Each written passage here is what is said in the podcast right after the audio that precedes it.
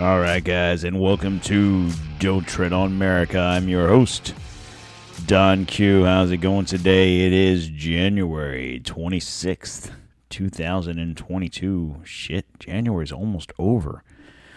Jesus Christ, it's going to be Christmas before you know it. All right, guys, welcome to the show. Today's show brought to you in part by Redcon1.com. That's right. Great supplement company, guys. I've been telling you about it for months. Go check them out. Use the link at the bottom of the podcast app in which you are listening to this on. And uh, use promo code T20 Quarterman. I hope you guys caught the uh, the shows Friday where I told you there was 40% off. Hopefully, you guys uh, took part in that. If not, you snooze, you lose. I don't know what to tell you. Also, speaking of uh, past shows, just wanted to make sure everyone caught the new series I'm going to do on um, just different things throughout history that that things that, that have happened in the past, uh, how that's going to equate to what's going to happen to us in the future, and how we parallel those same situations that past um, things have happened. Right now, I'm doing a series on empires, great empires of mankind that have risen and fell, and uh, what was the cause of their strength and demise, and how that equates to us here in America. Uh, it's going to be a three part series. I did part one on Sunday. So hopefully you guys will check that out. Uh, I'll probably do part two this coming Sunday and then part three the following Sunday, barring any kind of interesting uh, breaking news or any topical conversations that we need to have. Um, and I'll probably do these kind of uh, series on different situations. Right now, I'm doing this on Empire, so check that out. Subscribe. Uh, if, whatever podcast app you're listening to this on, guys, if you subscribe to the show, you'll get the show updates. You'll get the uh, whenever there's a show. I'm pretty much trying to stay consistent with the Sunday, Wednesday, and Friday shows. So, like I said, if you guys subscribe, like the page on the uh, podcast app, you'll get alerts whenever the show comes up. And then if you also follow us on don'ttreadonamerica.com, and link to our social media platforms. If you're on any of those Twitter, Facebook, Instagram, you'll also get updates there.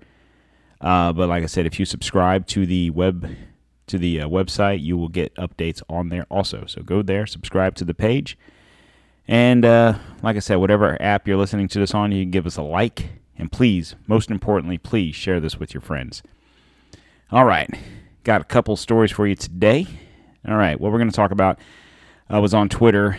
I noticed a boycott hashtag boycott Walmart is trending on Twitter. But why? Hmm.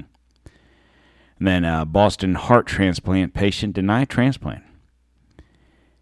And then found this uh, the FDA is pulling its U I'm sorry, EUA from COVID from a COVID uh, therapeutic.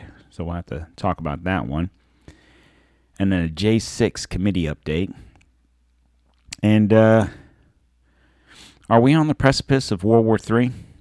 I mean, uh, if you guys obviously listen to the show, you surely watch some sort of news, whatever brand news you watch, or you're on Twitter, or you're on some sort of a situation where you're catching some kind of news updates.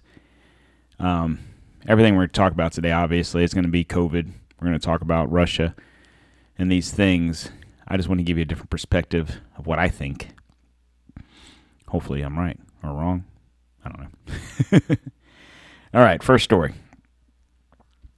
So, um, hashtag boycott Walmart is trending on Twitter. Question is why? So, you would think, obviously, Walmart, America, right? Uh, this is actually out of Canada. The Montreal Gazette is reporting on this. That um, mixed reactions to Quebec's big box store requiring vaccine passports. So in Quebec, those that are in Canada, you know this, or if you're in this part of Canada anyway, you have to have your vaccine passport. Okay, so despite most saying they understand why the measure has been added, Quebec's extension of the COVID 19 vaccine passport to big box stores was mixed with opposition on Monday in an attempt to convince holdouts to get vaccinated, The Quebec government has extended the vaccine passport to all stores with surface areas of 1,500 square meters or more. I have no idea what 15 square meters are because I live in America and we do square feet. I'm assuming that's about 45, 50,000 square foot, give or take, with the exceptions of groceries and pharmacies.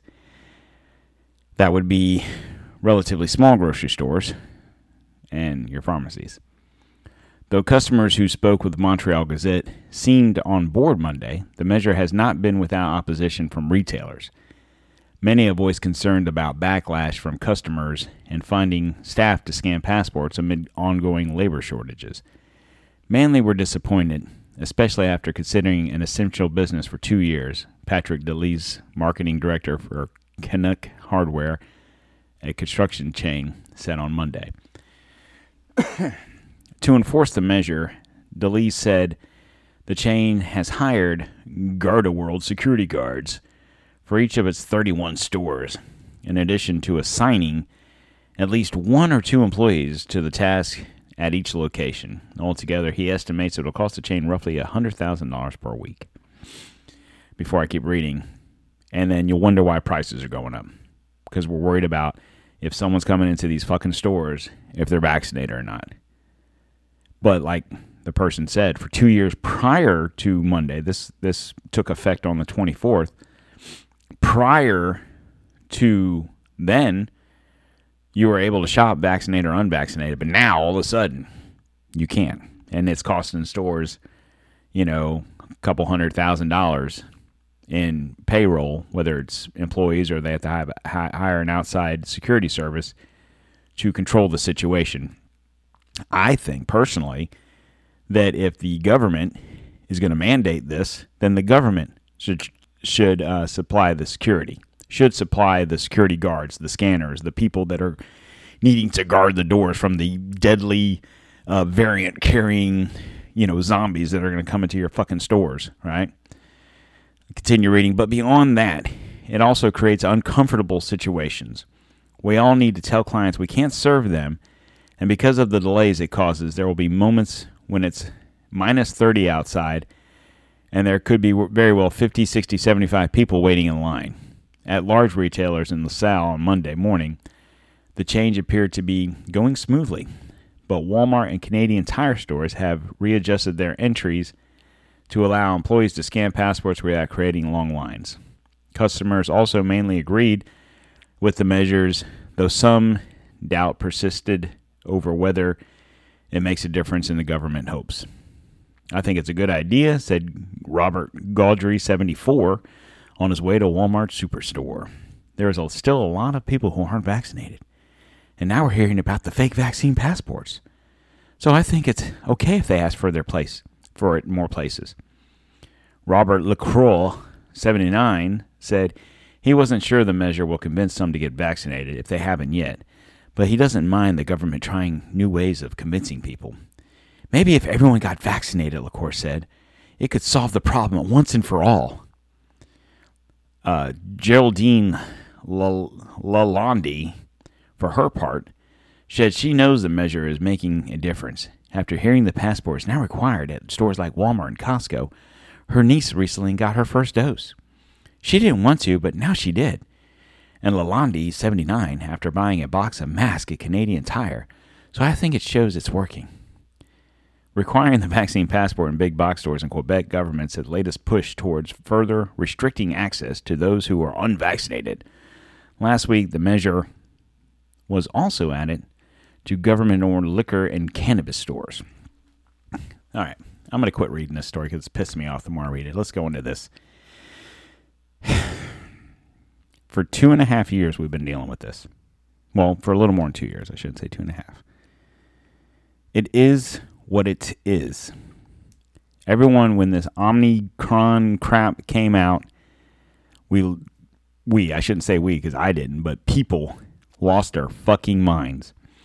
And in countries like Canada, where it's already blown out of proportion because your government, your government controlled media has made it even worse. What have I been telling you guys for months now? That there is a great divide in this country, in this world and it's caused by this fucking television that everyone's watching. the media, whether you watch like in America, whether you watch Fox or CNN, CMS, CS, uh, shit, CNBC, uh, MSNBC, ABC, CBS, whatever you watch, whatever you watch, you are going to feel some sort of way, one way or the other. It is up to you to not be so one sided. Okay. Now, I'll say this about that. I pretty much always watch, I don't always, but if I'm watching the news, it's Fox News. Okay. And that's basically because I agree with what a lot they what with a lot they have to say. Okay. Um but that's not to say I don't read other news outlets' opinions. So I might go to CNN or the Washington Post or uh, New York Times or whatever. So, or see, I mean, on here on today's show, I'll have stuff from Fox. I have stuff from the Washington Post. I have stuff from uh, the Montreal Gazette. Like I said, I have stuff from CNBC. So I I find stories all over the place because, granted, not everybody is not everything NBC isn't going to be left leaning or CNN's going to be left leaning. I got stuff on here from CNN that's bashing Biden. So there's it's not about that, but it's up to you to to get every all the information and then make a decision up for yourself. The fact that these governments in Canada and wherever else, because we've heard about this in other countries, and they're trying to do that here. Hell, in this country alone, they did a survey and I think it was 50% of Democrats, Democratic, you know, leaning people, felt that um, that uh, all unvaccinated uh, should be in camps. You know, I mean, how does that make you feel if you're unvaccinated? You should be in a camp. This is China. All of a sudden, we're in fucking China. Um, I mean, we're probably not far from it, but I think we're way far from it compared to China. But that is very Chinesque thinking. Oh, I think we should put people in camp if they're not in, you know, concentration camps if they're not vaccinated. What the fuck kind of thinking is that? Here's the deal. well, I'll get into that in a second. I don't want to get too COVIDy because I've got more of that coming up. So, nonetheless, if you live in Canada, God help you. Uh, I would say move, but you probably can't leave the country. Um, I just can't imagine. Like I said, the stuff we complain about here in America is nothing. Like, and I've heard many different people. Like I've listened, I listened to different podcasts, and uh, I was listening to Jack Posobiec's podcast, and he was saying, you know, he he was recording his shows in Tennessee, and he I don't know where he's initially from. I want to say I think oh, he's out of Washington. That's it. He's out of D.C. And of course, in D.C., they have vaccine passports and vac- uh, vaccine mandates, and you can't go anywhere without a passport. So I don't know if that's why he's in Tennessee or not, but nonetheless, uh, he's like the funny thing. He's like in the South. It's like COVID isn't even happening. Well, shit. Tennessee, where he's at in Tennessee, or even the whole state of Tennessee, isn't more south any more south than D.C. is realistically. So it's not necessarily where the state is geographically. It's about whether that state or city or whatever is being ran by a right or a lefty. Essentially, is what it what it boils down to. All right, because in Florida, I'm telling you right now, especially where I live in Florida, COVID. I mean, granted, you still see people with masks, and it still kind of trips me out. And but for the most part, it's non-existent. I mean, it's still to me it's weird. Even though we've been dealing with this for over two years, it's weird when I see people wearing masks still. And I'm like, dude. Um, we were on vacation for a couple days. We went up to St. Augustine. Now, I, I would say COVID's a little more rampant, not rampant, but the sediment of COVID's a little more rampant up there. I don't know why. Um, a lot of the restaurants were very short-handed. I mean, they're short-handed everywhere, but it was really bad except for where the more touristy areas were. Um, but nonetheless, it's just it's interesting. You go from state to state or different cities, and you see the thought process of those governments, of whether it's a state government or city government, are so different. And the science the science isn't any different in Florida than it is in Washington Washington D.C., right? Science is science. It is what it is. I, I think a lot of these people heard what they heard back in March of 20 and they've stuck with it. All right, next story. So in Boston, I came across this one. Um, Boston patient removed from heart transplant list because he's not, yes, you guessed it, vaccinated against COVID. the parents of 31 year old in need of a heart transplant in, at Boston's Brigham and Women's Hospital said their son has been removed from the transplant list because he's not been vaccinated from COVID 19. The hospital told CBS Boston that it's the policy um, that its policy is in line with other transplant programs in the U.S. that require the vaccine vaccine because it fits under their under the lifestyle behaviors of the candidates. Okay. The statement said it is the hospital's goal to create both a best chance and for successful operation and also the patient's survival after the transplant.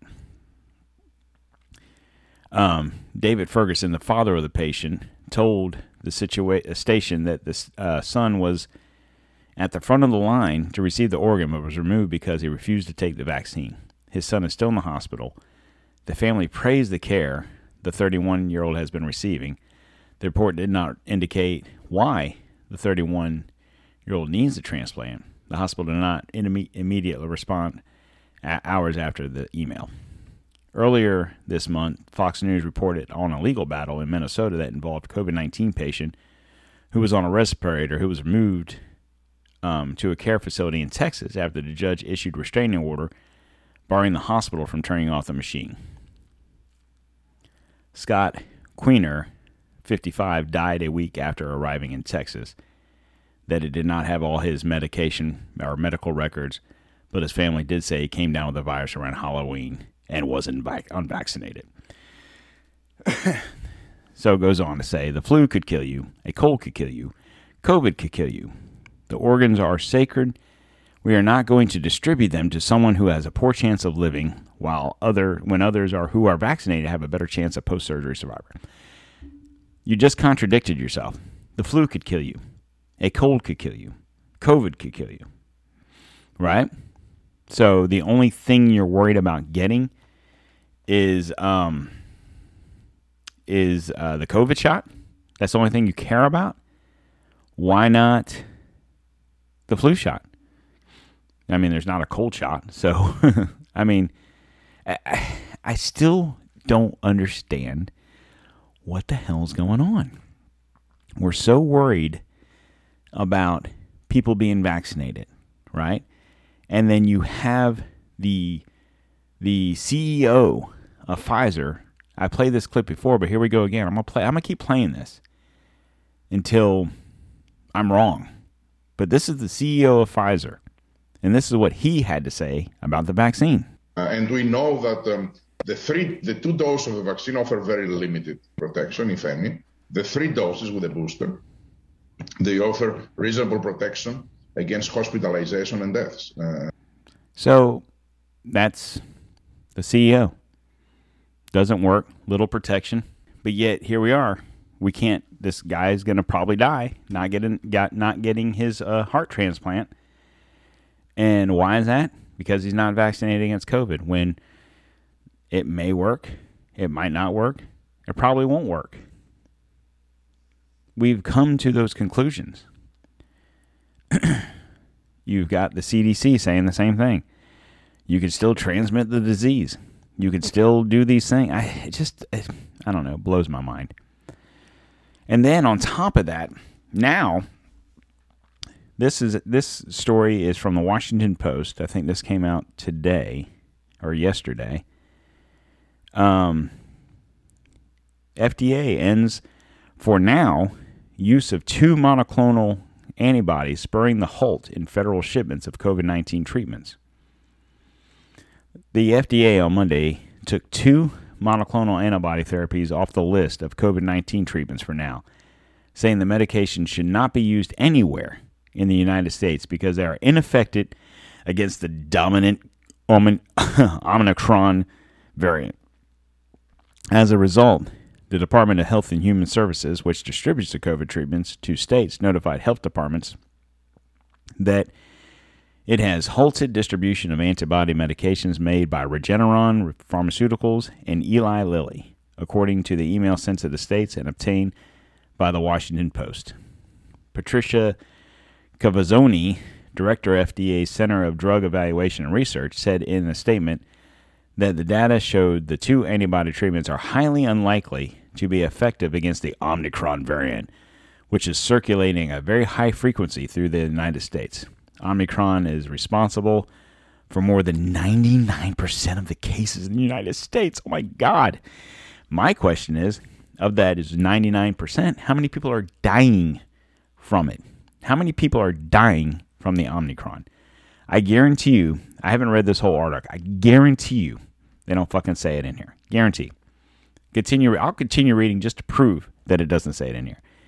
The FDA official said it is highly unlikely that COVID 19 patients seeking care in the U.S. at this time are, in, are infected with a variant other than Omicron, and these treatments are not authorized to be used at this time. Because uh, Cavazzoni added the antibodies could be used again in the future variant emerges that is susceptible to these therapy, therapies.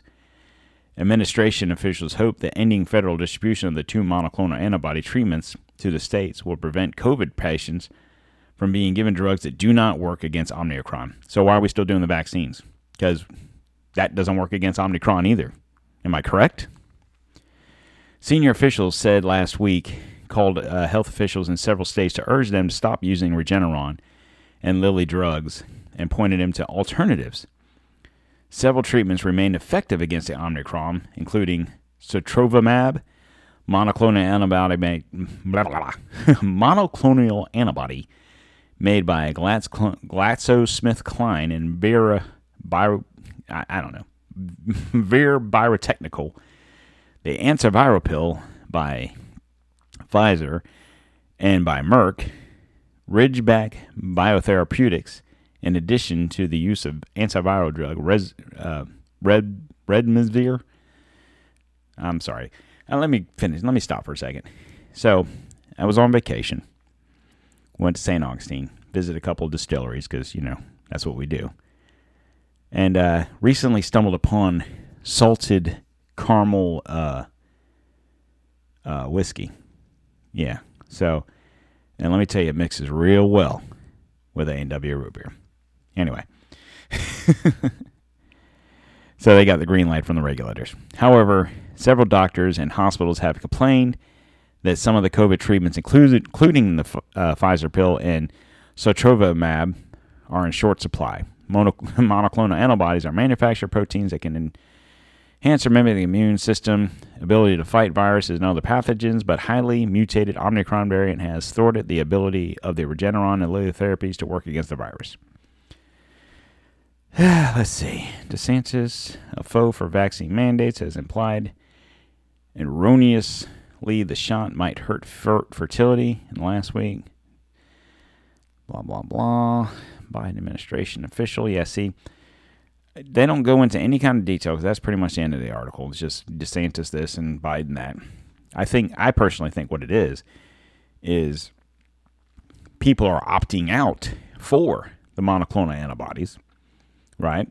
In lieu of getting the jab, the shot, the the quote unquote vaccine, when in actuality, my question, like I just said, if they're taking these two monoclonal antibodies off of the shelf to be used because it says given drugs that do not work against the Omicron, like I said, didn't they say, didn't didn't the CDC director and the CEO of Pfizer just say that the the shots, all three of them, J and J, um, Pfizer, and Moderna, all of those don't aren't effective against the Omicron. And the Pfizer CEO himself came out and also said that it would be March before they had a vaccine for the Omicron variant, strain, whatever you want to call it. I'm, I'm pretty sure I'm correct in that. So, why in the hell are those still being issued? Why are we still pushing those situations? When just, uh, let me see when this was. So, this is, um, this is NBC News. As COVID deaths rise, many still caused by the Delta variant, the CDC says. So this was uh, this was two weeks ago. Most reported COVID 19 deaths in the U.S. are still from the Delta variant, not Omicron.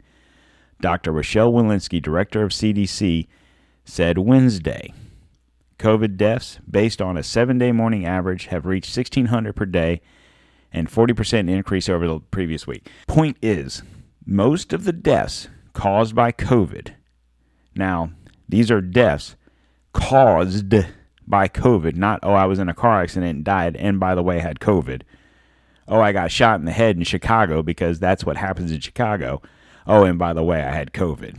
I'm not talking about those. I'm talking about actual people that die from COVID, died from the Delta variant.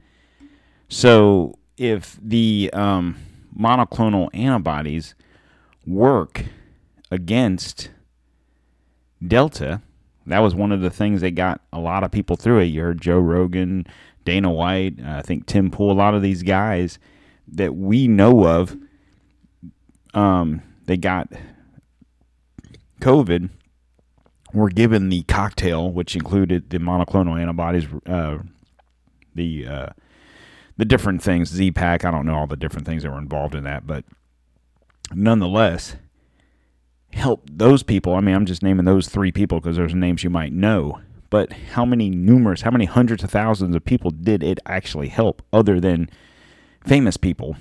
And that stuff was free. I know, at least in the state of Florida, I'm pretty sure it's free everywhere. It was free. I remember when me and my wife came down with COVID back in August, and she did Doctor on Demand through her company they actually suggested, "Hey, does uh, you live in Florida? Your state's doing the monoclonal antibodies. Is there a site near you?" At that time, he was just opening those things, and uh, there wasn't. So whatever. But point being was, Doctor on Demand was pushing that situation, but now all of a sudden, it's obsolete because it's obsolete against the Omicron, and because 99% of the cases are Omicron Okay. Like I said, in the meantime, I'm pretty sure they said the vaccine doesn't work against that, but yeah, we're pushing that. Now, this was from the um, University of Pittsburgh School of Medicine, and this was back in September of 2021. The U.S. Food and Drug Administration has authorized or approved various COVID 19 treatments during the pandemic. The authorized in- treatments include monoclonal antibodies, which scientists create to act like your body's natural occurring antibodies. Monoclonal antibodies target specific disease causing pathogens. They prevent pathogens from entering your cells and help your immune system fight off disease. Now, I'm not going to read on and tell you how antibodies work, blah, blah, blah. My point is, is September of 21, so this was, what, four or five months ago, you had a school of medicine print a uh, do a, a story here on monoclonal antibodies that scientists created to act like your body's natural occurring antibodies. So not only does this medicine probably help against COVID of any strain, but it probably also helps against other things like the flu or the cold is there a reason why? And, and I know I've asked this. Uh, this is our 101 show. and I've probably asked this close to 100 times. Why? Why is the government doing this? Why? And I, and I say government because it's not just in America, it's everywhere. But why are they doing this? Follow what have they told us for two years, two plus years? They've told us what? Follow the science. Follow the science. Follow the science. Scientists created this stuff to act like your body's natural occurring antibodies. So we don't trust that science. We just trust the vaccine science. Is it because they're making more money off the vaccine? I, I don't know. Um, it's worked, but now all of a sudden it doesn't work. Oh, it's because it doesn't work against Omicron. It's giving people false hope, kind of like the vaccine, because I'm pretty sure you guys have been saying for two years, once the vaccines come out, or you know, the vaccine's been out a little over a little over a year now. Once you get the vaccine, you won't get COVID. You won't get sick. You'll be good. You'll be able to stay out of hospital. You won't have to wear a mask. Well, they lied about that. So pretty much, I'm in opposite world. I'm in bizarro land. Anytime the government tells me something, I'm going to do the opposite. Take the vaccine. I'm not going to do that. Get monoclonal antibodies. Where can I get those? because I'm just saying.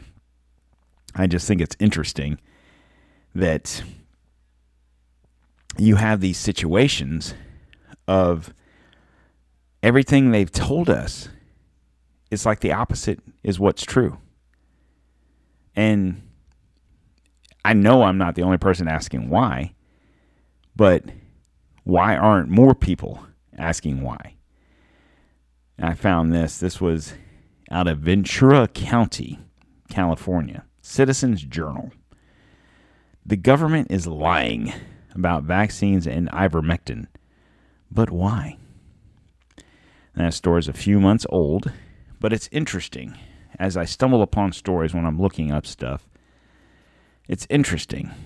So, this is by a gentleman named Wayne Allyn Root. He writes It's been quite a week.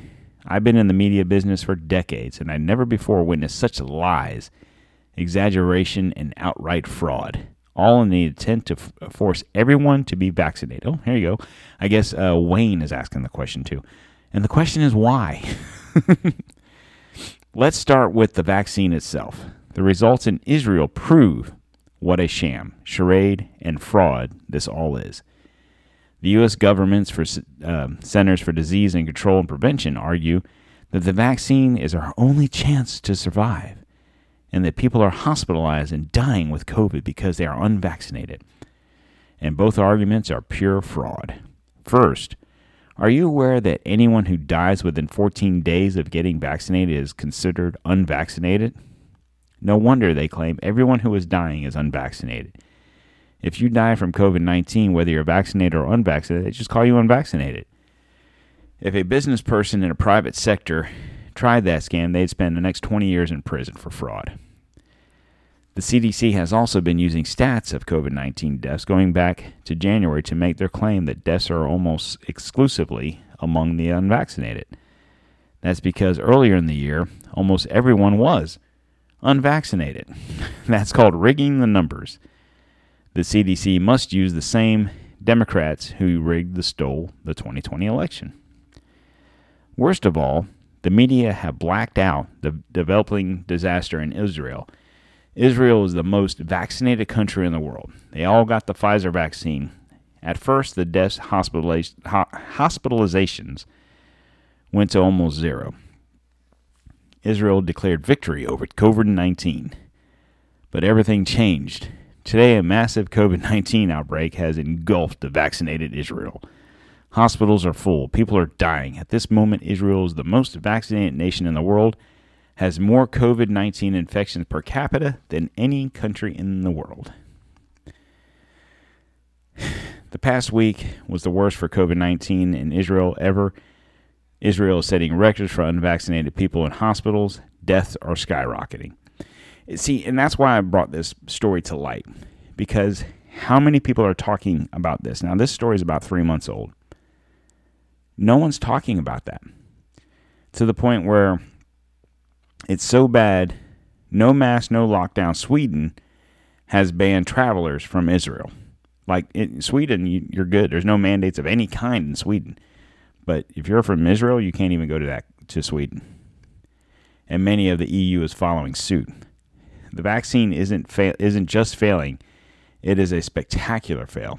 It wore off. It no longer works, and it's just and just as my holistic doctor friends predicted, it makes the next wave far worse. And we've been saying that. When you were a child, you got a vaccine for polio. You didn't have to go every three months to get a polio shot. You didn't have to go every year for a polio shot.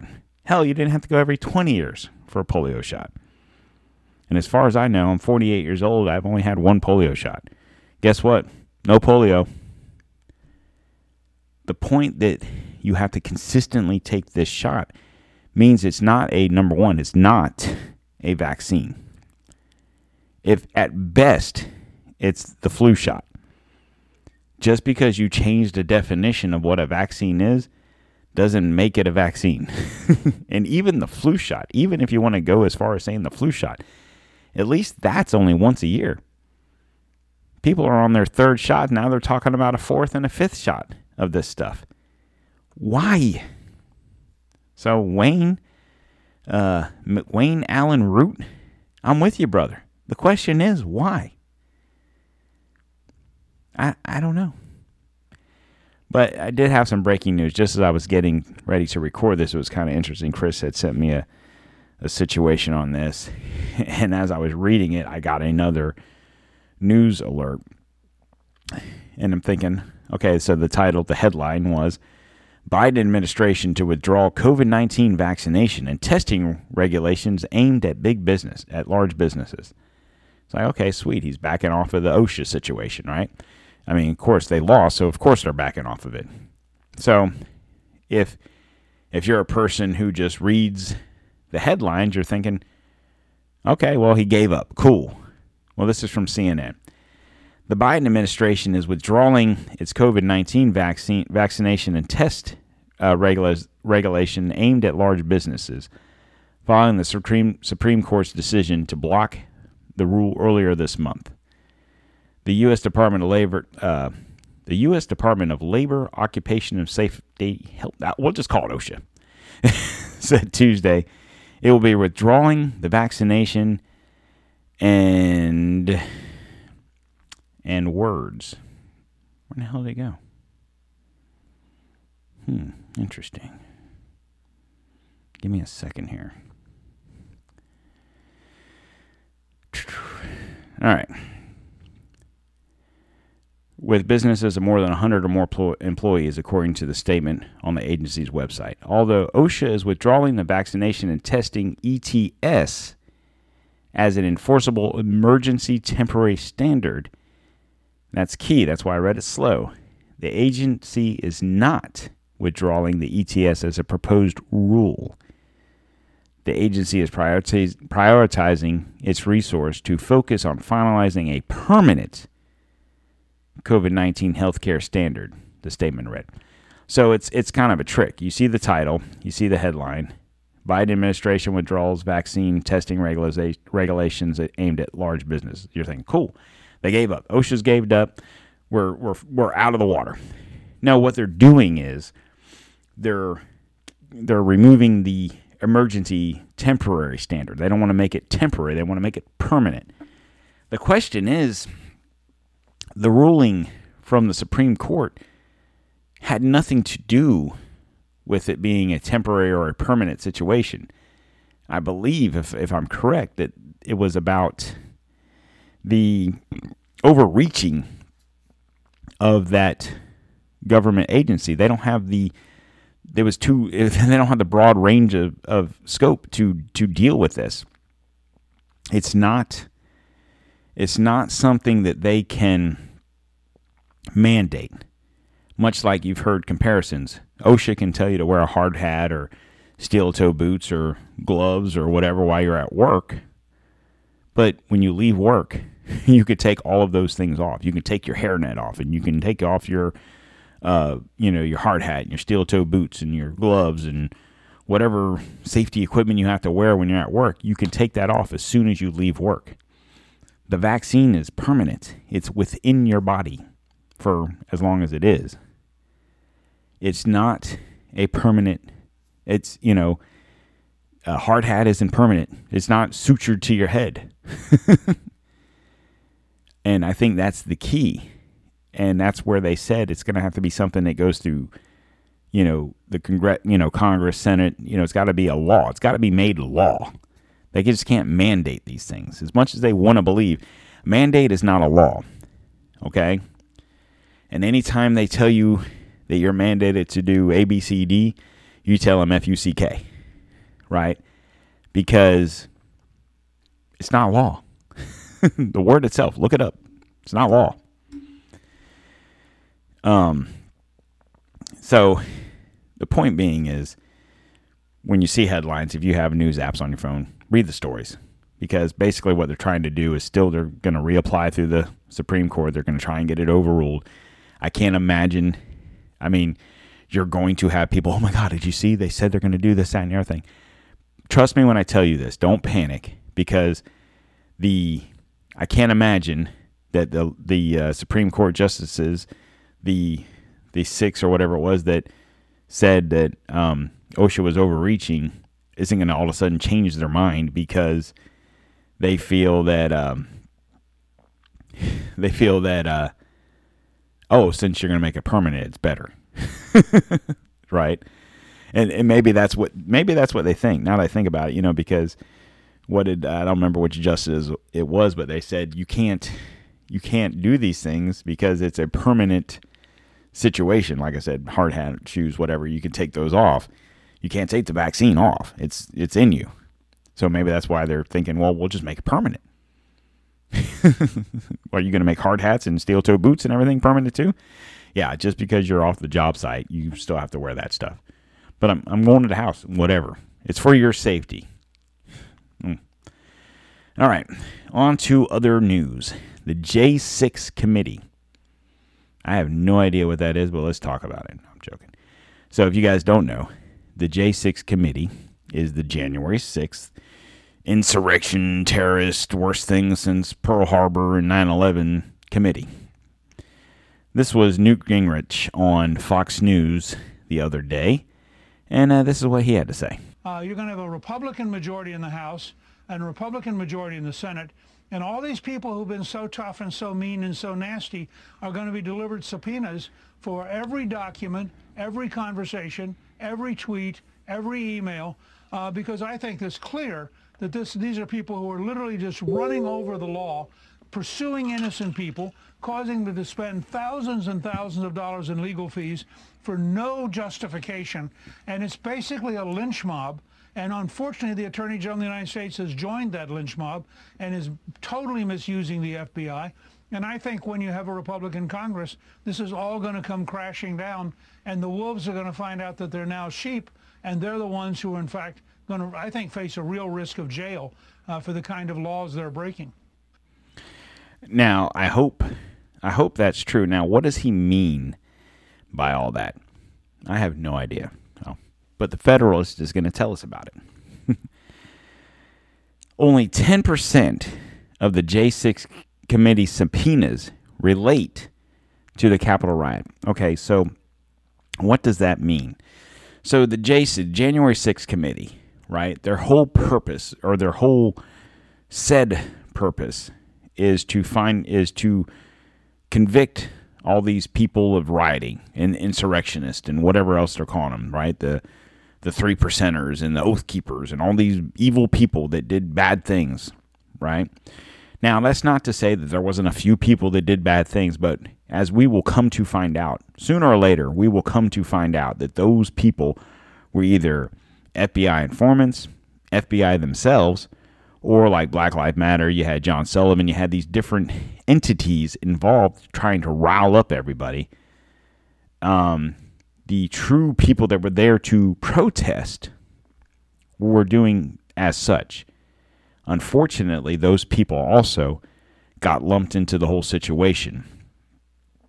But the interesting thing is 10% of the people on the committee and the subpoenas that were released or that were issued were for people that were actually doing bad things.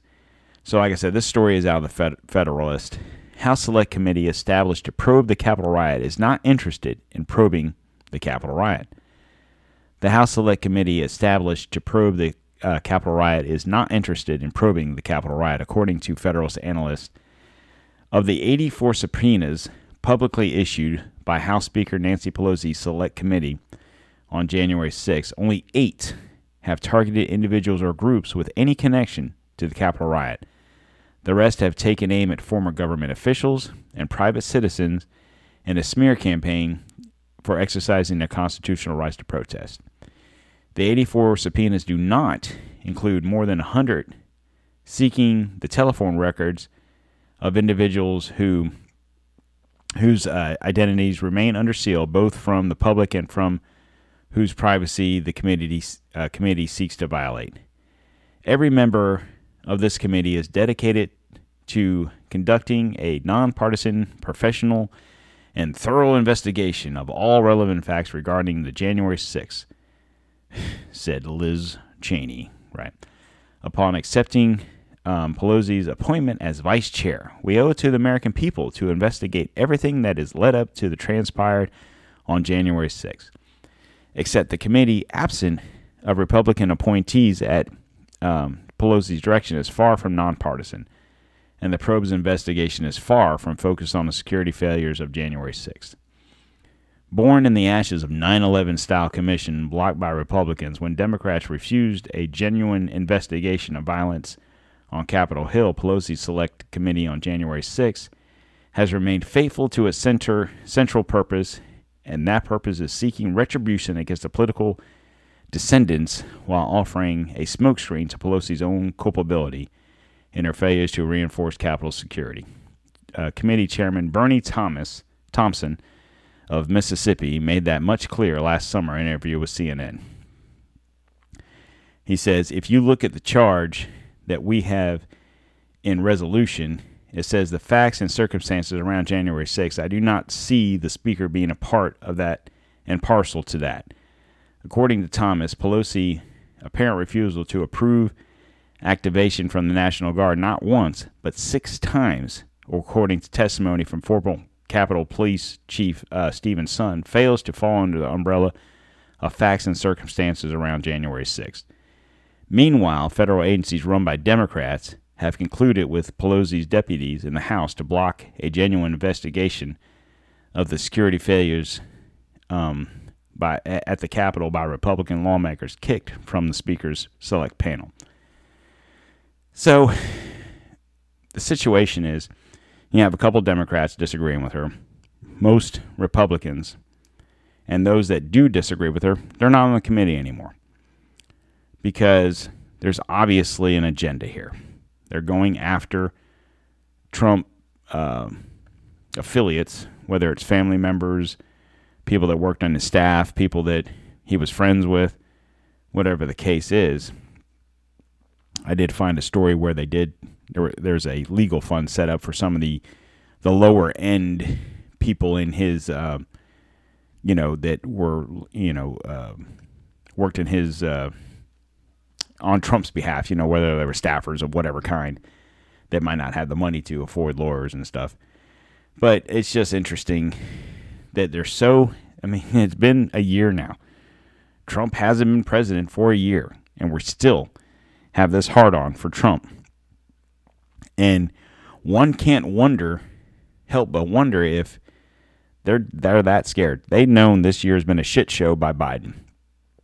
They know that it's not going to get any better anytime soon.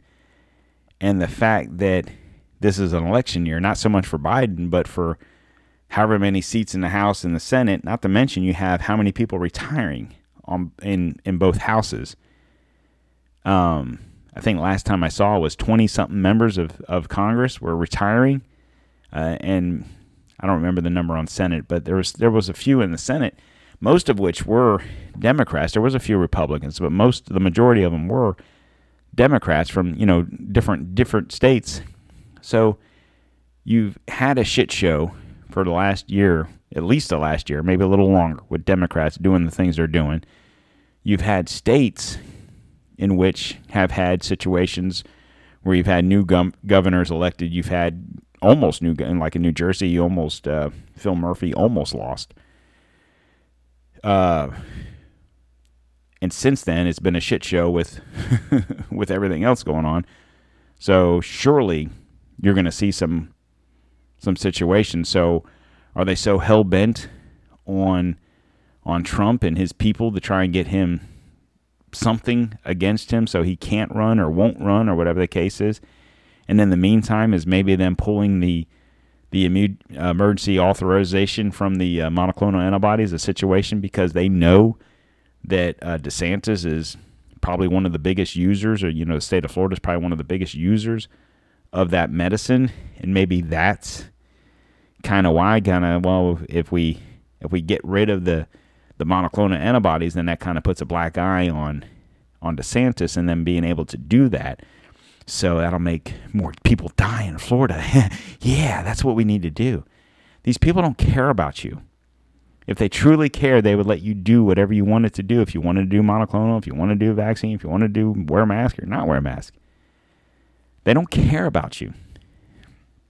I think every time I think of that, I think of that Ricky Gervais from the was that Golden Globes. I don't care. They don't care. They don't give a shit. And um, this is how I know they don't give a shit. This is Biden yesterday had a uh, or a day before had a news conference, and I think it was to do about Russia. And God forbid that Biden can have a, a presser on anything other than one particular topic. But uh, he has a reporter. You know, there's a pool of reporters, and you know, and our beloved uh, Peter Doocy calls out a question, and uh, well, let me go ahead and play it. It's kind of muffled. Uh, I'll I'll explain it to you on the backside, but you'll clearly hear what old uh, Biden has to say on the situation here.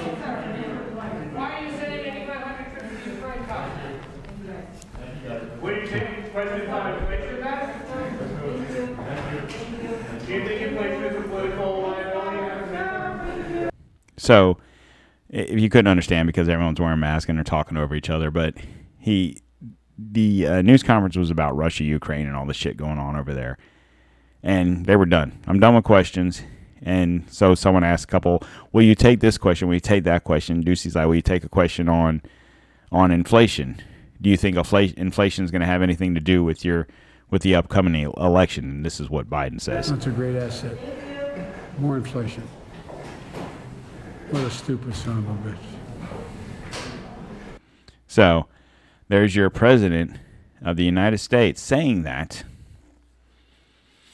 to a news reporter. Now, I personally think it's kind of funny because that's your that's your real Joe Biden. And the reason I think it's funny is because right now the people on the left are like, well, what? It was a stupid question. I'm like, oh, what? I mean, we're talking about war with Russia and we're talking about, you know, China and we're talking about that. And well, you know what? I'll say this about that. You, when I say you, Joe Biden, you're more concerned with the border between the Ukraine and Russia. In the meantime, we have hundreds of thousands of migrants rolling across our southern border to no demise. Now, your argument could be, well, these are just people seeking asylum from the Middle East, or not Middle East, from uh, Central America and from Mexico and Honduras and wherever. Okay, whatever. That's not true because they've stopped Chinese, they've stopped Middle Easterns, they've stopped people from other countries, not just from the South. and even if that's true, like I've said before, I have no problem with anyone coming to this country. If you feel like you need to be here because you're being oppressed and whatever, cool. Knock on the door, do it the right way. Much like if you're sneaking, okay, let me put it this way: if you're if you're uh, you know sidestepping on your wife or your woman with another chick, and you're having to sneak out the bedroom window to get away from her husband, is not legit, right? You're doing bad things right? If you're sneaking into the country because you don't want to do it the proper way, you're doing bad things. If you would come to the door and knock and say, I'm from wherever and I need help, you're more than likely going to be led down the road to where you need to be. But no, I mean, I guess in this sense, they're still being led down the road to where they need to be because they're being released throughout the country. And uh, in the meantime, we're stressed over the border of Russia and uh, the Ukraine it just it kills me because you know he wants to go down as the president that defeated Russia. You know he's still old school. It's interesting because I remember I recall the debates between um, Obama and Romney, and Romney was talking a lot about Russia, and, and this was, you know, what, eight years ago, more than eight years ago. And um, I think Obama, I don't remember exactly the one liner he said, but something like 1984 called and they want their whatever back. You know, ha ha ha, because we're not worried about Russia anymore. It's more about the Middle East. Yuck, yuck, yuck. But here we are. Of course, for the last four years, all we worried about was Russia and the PP hoax and the Russian collusion and all this other bullshit. But when realistically, there is a Ukraine collusion, because in my opinion, the reason Biden's doing what he's doing is because of all the private family dealings that his son has going on with the Ukrainians and the Ukrainian government with Burisma and all these different situations. And it's millions of dollars that the Biden family is making off of Ukraine. So Ukraine's probably like, look, motherfucker, you better hook, you better help us out, or we're gonna spill the beans. Hmm, maybe, or you know, is is Biden flashing back to the 1980s? He wants to go down as the president that defeated Russia, when in actuality, this guy can barely defeat a bowel movement, right? And when pressed, you know, on these facts, you know, he had the outburst against Peter Doocy. And then um and then you had this. This was on CNN. And I found this is this is interesting in general. This is a little over a minute clip. It, but the kicker is this is on CNN. This is on Anderson Cooper 360. When have you ever in your life thought you would hear someone on CNN say these words? Scott, I read a piece that you just wrote, uh, essentially saying this is Joe Biden doing what Joe Biden does. Yeah, well, he he. I, I never imagined how quickly this would all unfold. The person they sold on the campaign, the nice old, you know, moderate grandpa who just wanted to help everybody get along and compromise, is not what we got over the last year. He has no mandate really to do much of anything. It's amazing that he got a couple of things done when the mandate was really uh, pretty clear 50 50 Senate, a near 50 50 House, and a pretty close presidential election. The mandate was simply replace Donald Trump and don't do anything drastic or stupid. And everything about this agenda is extremely drastic. And he's been angrier than I think people expected. He's been more divisive. He's been more partisan. You look at the issues. We built five years of coverage on Trump out of Russia, COVID, and democracy. The president at his press conference invites Russia to invade the Ukraine. We got more deaths under Biden than Trump. And now we have the president and vice president and leading Democrats question the legitimacy of the 2022 election. Are we any better off on these three issues that we crucified Trump over, I think he has a lot of political problems. And an AP poll came out this morning. Only 28% of Americans want the sitting president to run for reelection, and fewer than half of Democrats. This is a disaster. So, um, I mean, that's interesting because, like I said, that was on CNN. Now, the gentleman speaking was there on this panel was more of a the Republican response, blah blah blah. But they let him talk. And the things he said, he's not wrong. Everything that Biden's doing is shit they blame Trump for doing. But here we are. Not only that, a lot of the stuff they're blaming that, that he said Biden's doing, they're trying to convict convict Trump and his people over, right? And not only that, you had what Mike Lindell from you know, the My Pillow guy, he's being crucified. His bank is holding his money and you know, spon- you know, stores have kicked, uh, stopped selling my pillow. He's he's basically down to just doing online sales. Um, not to try and do a ad for my pillow, you know, because they're not a sponsor of the show. I would, but you know, just saying. but you know, then you go into this. So for the past year, all we've been dealing with is COVID, and everyone needs to get vaccinated. And this is the pandemic of, un, of the unvaccinated and whatever. And once that OSHA thing got shut down, isn't it funny how, what was that, three weeks, two weeks ago, three weeks ago? As soon as the OSHA thing got shut down, we flipped a switch and went from COVID, COVID, COVID vaccines da, da, da, to war. this is a piece from uh, CNBC. If war is coming, the West must decide how far it will go to defend Ukraine against Russia.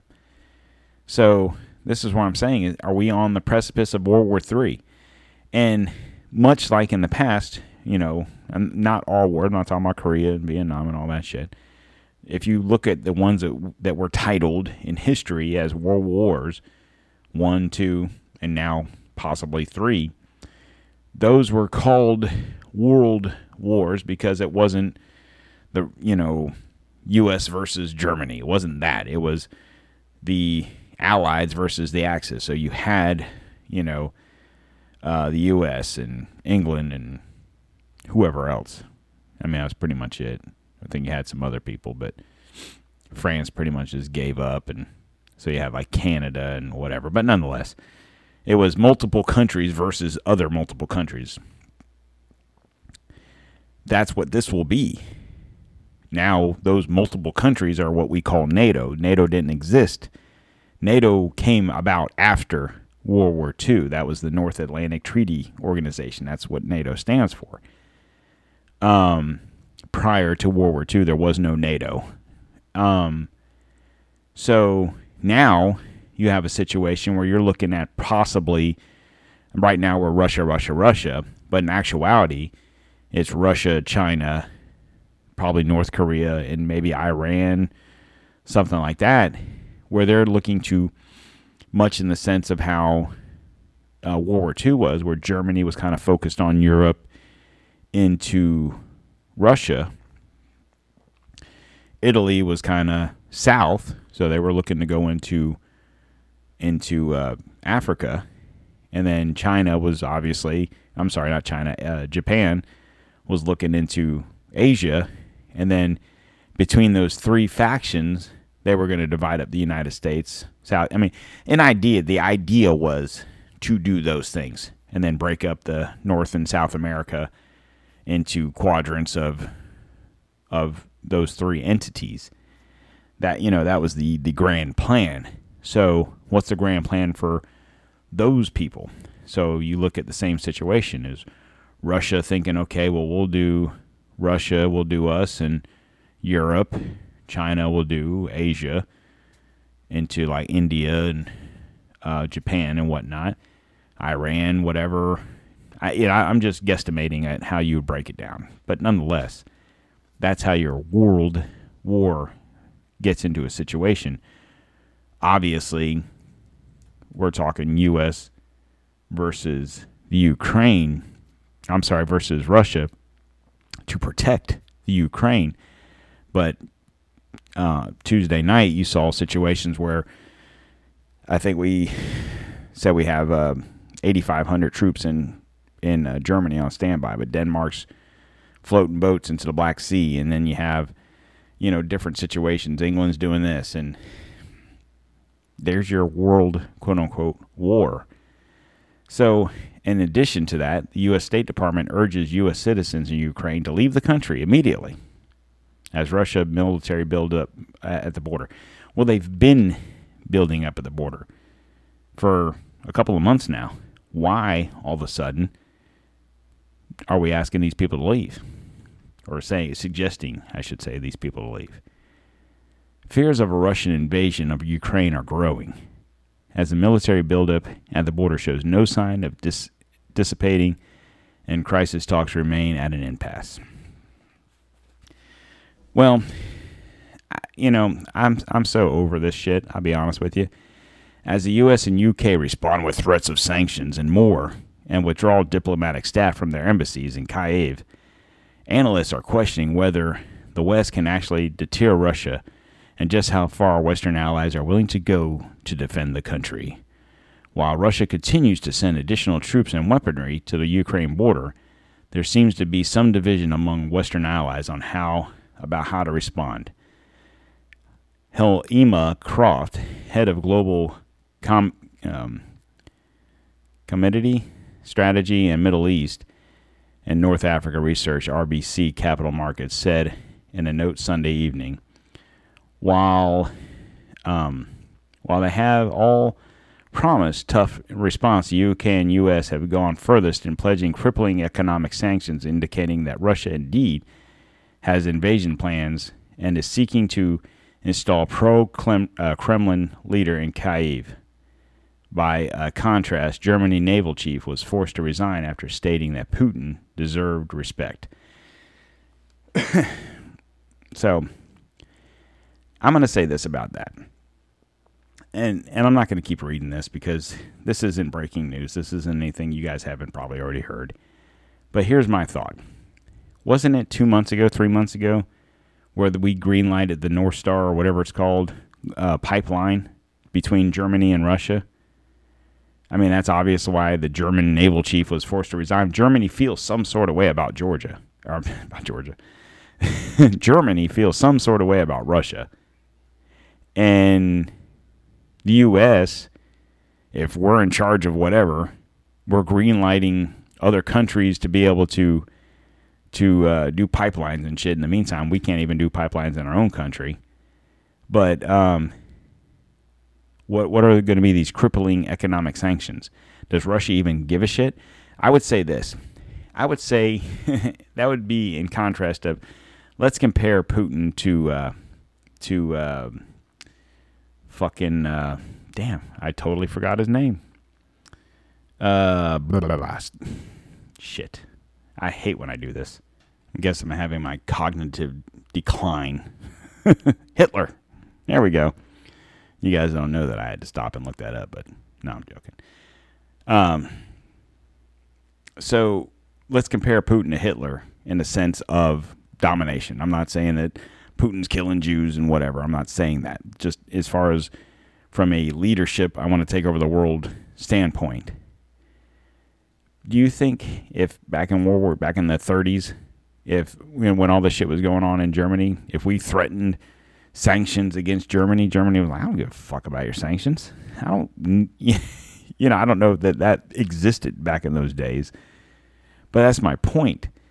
Do you think if you're uh, an evil dictator and you're looking at world domination, you give two shits about sanctions? In your mind, if you're a psychopathic world leader that's bent on on domination, you don't care about sanctions because in your mind, you're going to get your sanctions in the grand scheme of things, right? Because you're going to take over the world. You'll get your sanctions. You'll get your your money or your non-sanctions. So sanction the fuck out of me. I don't care you don't think Russia's got the money to do what they want to do? They've already got the arms, they've already got the people, they've already got everything they need to get.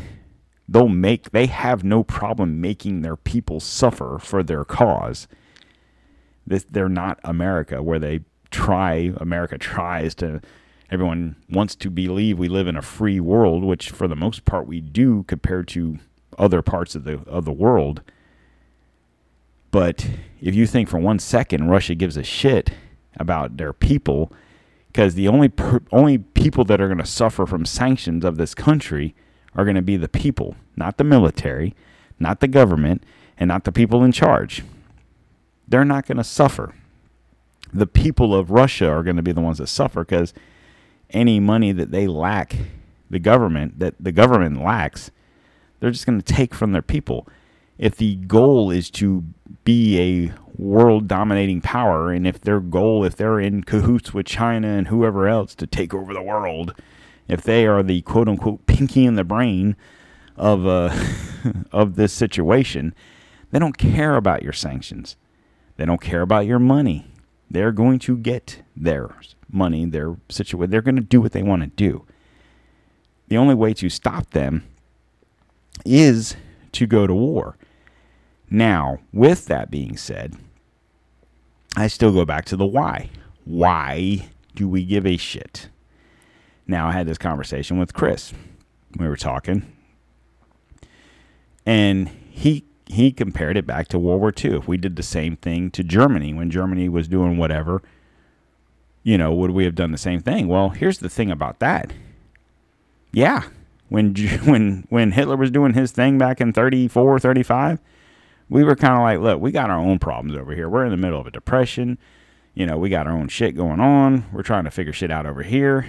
You know, that's a that's a Europe problem. The only time, the only reason we got involved in that whole situation was because Japan basically forced our hand.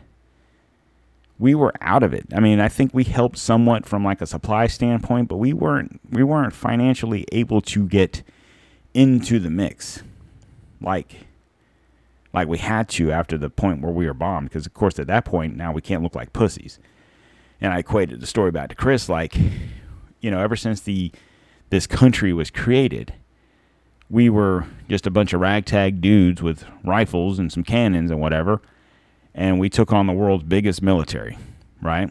We defeated them. Then a few years later, that same military tried to come back and get what was what they felt was theirs back. We defeated them again. Then you had other situations where Spain tried and France tried and we this country was built on war. And then it was probably wasn't until the late 1800s where we finally figured out that we didn't have to, you know, people. It's kind of like I compared it to this. I was compared it to the bully in the schoolyard, and let's say the bully is Britain, England, and we're the we're the kid that's just trying to be left alone. We just want to be left alone, but Britain keeps picking on us, so we we punch him in the eye. Bully backs off, but the bully's like, you know, fuck that shit. I'm going back in it. Get punched in the eye again. So finally, the bully's learned his lesson. But now there's another bully, Spain, and they want to get involved. We punch them in the eye. So they back off. And then we were pretty much left alone until we started punching each other in the eye in the Civil War. and then then you had England kind of sneak back in on the backside trying to fund the South to divide the country because a divided country is an easier target, obviously, much in which we're seeing today. Um, we defeated that. We figured it out. We got it right. And then World War One came along, and we got involved in that because, for whatever reason, we didn't feel things were right. But then you had the Spanish flu. We came out of that. We did a lot of the things we're doing today. Spent too much money, make too much products, stop spending money, and so on and so forth. Stock market crashed, and then we were up shit's creek without a paddle. And World War II comes along, we don't really have the funds to get involved, so we're not going to deal with that. And then we get drugged into it again by another bully. But then, as time went on, and you had Korea, uh, Vietnam, you had, you know, then into Desert Storm. We are not a country that's built because when we try to fight a war, we believe it that there's rules to war. And when you fight guerrilla warfare, when you fight Koreans and Vietnamese in the jungles and you're fighting in the deserts, you're fighting these people they don't want us there. Number 1. They they fight to the death, whether it's your death or their death. They don't care. There's no rules on their end. That's why we don't do well in those situations. We don't do well in guerrilla warfare because we try to fight with rules. And Chris equated it to it's kind of like breaking into somebody's house, and when they go to fight you, they're going to fight to the death of getting you out of their house. Whereas you're going to go in there and say, Look, I understand you're mad. We're in your house, and you want to fight me, but there's no punching below the belt. of course, you break into my house, you don't have to worry about getting punched. But nonetheless, my point is, is we are so worried about Ukraine for whatever reason. And I think the reason is financial on the Biden's behalf. Um, I think they're going to try and make it out to be that we should get involved in the situation of World War II. Um, I still say that it's Ukraine's problem. It's Poland's, it's those countries around Ukraine's problem because obviously, if they take over Ukraine, then who's next, right? But I think we sh- I think we could help in the situation of maybe here's some tanks, here's some equipment, here's some whatever.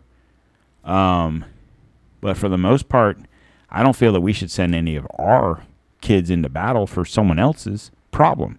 If Russia was to invade here or China was to invade here, do you think Ukraine's going to send us troops? England's going to send us troops? They're going to send us equipment? Probably not. So I'm going to leave it at that. And I'm sure we'll have more to talk about this whole situation come Friday. And with that being said, guys, please share this with your friends. Uh, whatever podcast app you're listening to this on, we're available everywhere So there's no one, no excuse for no one to listen to us. The only place I'm not heard is on Pandora. Like I said, fuck Pandora. But I would guarantee you, if you got Apple, Google, uh, iHeart, Spotify, Podbean, Stitcher, Amazon, we're everywhere. We're even places I don't even realize exist because I see where the downloads are coming from. So, guys, the guys, the, the folks that are listening, I thank you. Please keep doing what you're doing. But most importantly, those people that are listening, you need to share this with your friends. And uh, like I said, listen to the new series I got going on right now. Uh, right now, it's about empires, great empires, the rise and fall of great empires. Check that out. Season uh, series one is up now. I'll probably do part two this coming Sunday, and then on Friday we'll just have a regular show of the shit show that is the the Biden's America right now. All right, guys. Um, so, like I said, please go to the website, don'ttreadonamerica.com. And from there, you can access all our social media platforms. Check us out there. Drop a line. Uh, give, an, give us a like. And please share this with your friends. And I'll holler at you guys on Friday. Have a great day.